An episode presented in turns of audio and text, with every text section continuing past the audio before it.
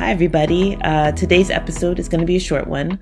This month, we're focusing on how African youth can, will, and do transform African nations. This is for the youth of African descent on and off the continent. Hi, this is Shola Jai, the host of How to Transform an African Nation.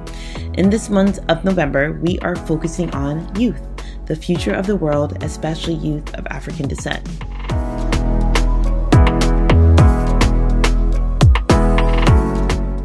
We have been rocked by some serious events in the last few months. Wars between Russia and Ukraine have affected not only the Western world, but the African world, especially when it comes to food essentials. The climate crisis is here and knocking on African doors with flooding and drought and pulling Africans into more uncertainty. And last but not least, elections. Are African leaders today really prepared and ready to propel a vision forward for the continent and for our diaspora families in the Caribbean islands, for our South American community, Asian community, Europe, and North American community? And if the leaders of present are not ready, who are the leaders that are ready? Those are the real questions.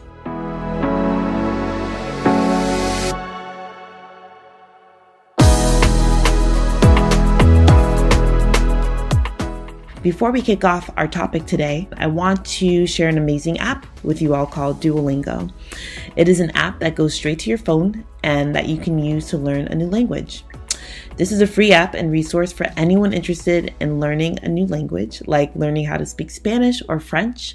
But what is really amazing about it is that you can also learn Haitian Creole and Zulu, as well as like Jap- Japanese and Hindu.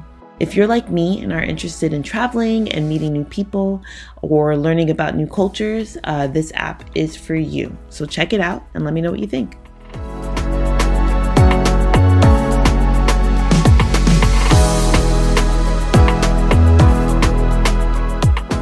So, the United Nations define youth as anyone between the ages of 15 to 25. For Africa, youth under the age of 25 make up 60% of the population. 60%! More than half.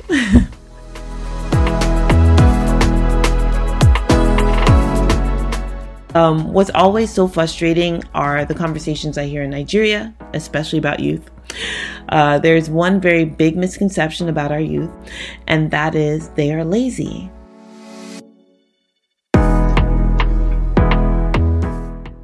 So, my question to people is what makes you say that? Um, the answers are usually the same. They don't want to work. They can be too proud. They don't know how to do anything on their own. They're too dependent. They join cults. They use their bodies to make money, etc., etc., etc.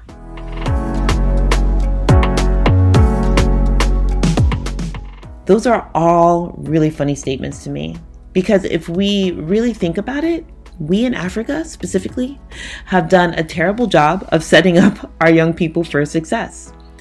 This month, you'll hear from a handful of young people who will share their experiences with you. The goal is to really listen to what they are saying in the hopes of shifting our attitude towards young people on the continent.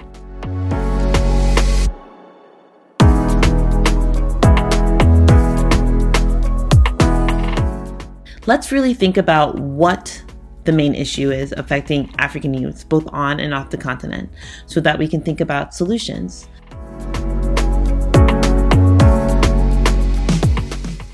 I'm also providing a series of links to TED Talks um, in our on our platform, uh, and these talks are led by youths of African descent on and off the continent.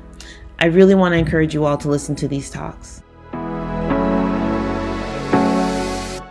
What I'm interested in are the following topics about our young people access to good education, that's one. Two, the issue of jobs and unemployment. And three, power, having a say in the political arena.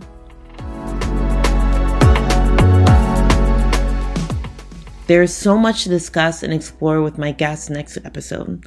So let's see how we can change the game for our youths of African descent